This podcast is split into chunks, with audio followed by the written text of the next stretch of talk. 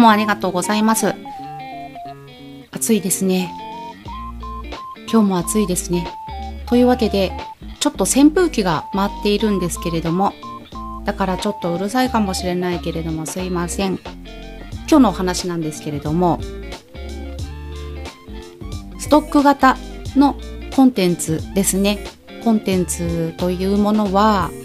私理論になるんですけれども、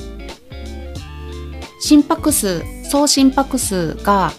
ほぼ等しいという考え方、どうですか？というお話ですね。いろいろな動物がいるんですけれども、実はですね、あのー生まれてから亡くなるまで小さな動物、ウサギだったり、や象ですね、大きな動物とかも寿命がそれぞれ平均寿命って違いますよね。自然界にいるものになるんですけれども、なんですけれども、それぞれの動物は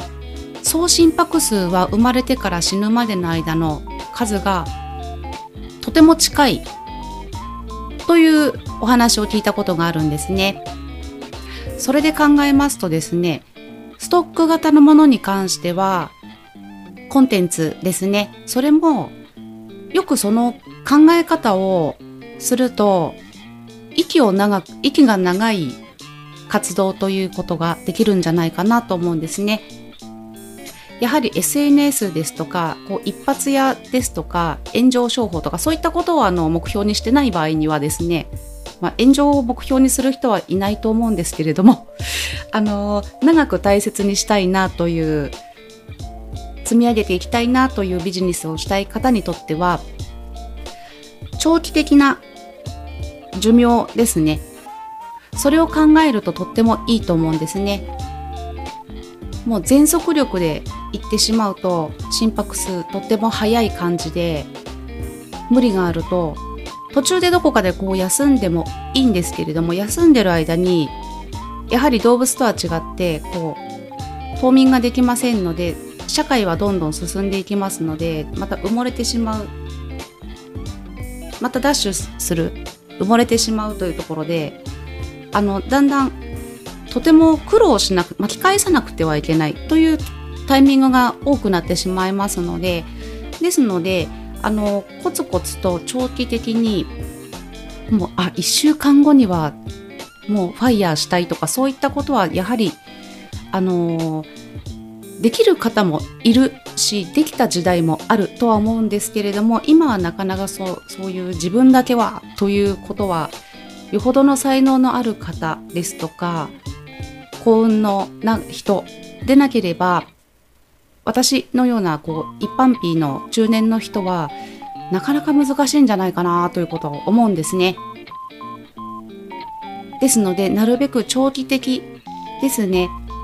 自分のビジネスはどれぐらいの寿命にしたいのかということを考えて最終ゴールですとか最終地点最終ではないですね。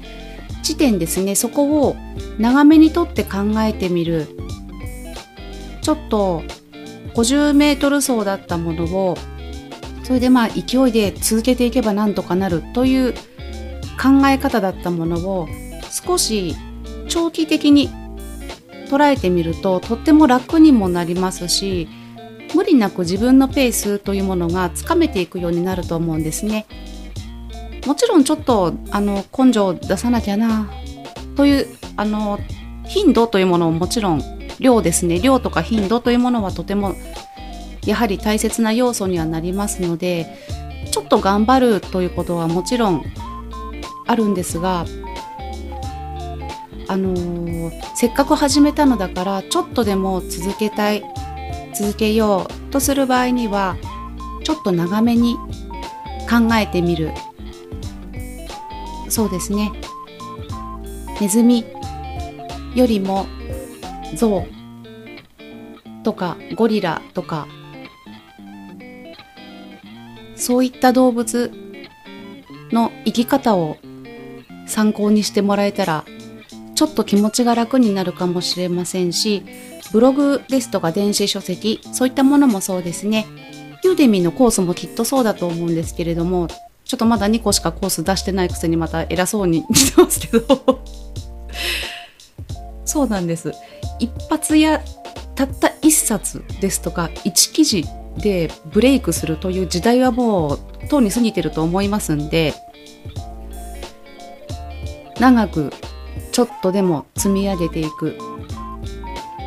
時間がかかるんだよ。まあ時間がかかるんだよという気持ちでいればきっとちょっぴりずつなんですけれども結果ですとかそういったものはついていきますんであまり慌てない。そして生き物たちにを参考にさせてもらうという考え方はとても楽になると思います。そんな感じでストック型のお仕事ビジネスコンテンツは動物の総心拍数とほぼ同じというお話でした。もう本当にこれは私の個人的な何ですかね考え方になりますんでううまくいかない時の自分にこう言ってあげる言葉みたいな そんな感じにもなりますのではあという時にもしもちょっとこれが参考になったり続けられるきっかけになったら嬉しいなと思います。そんな感じで今日もありがとうございました。ではまた、あっこでした。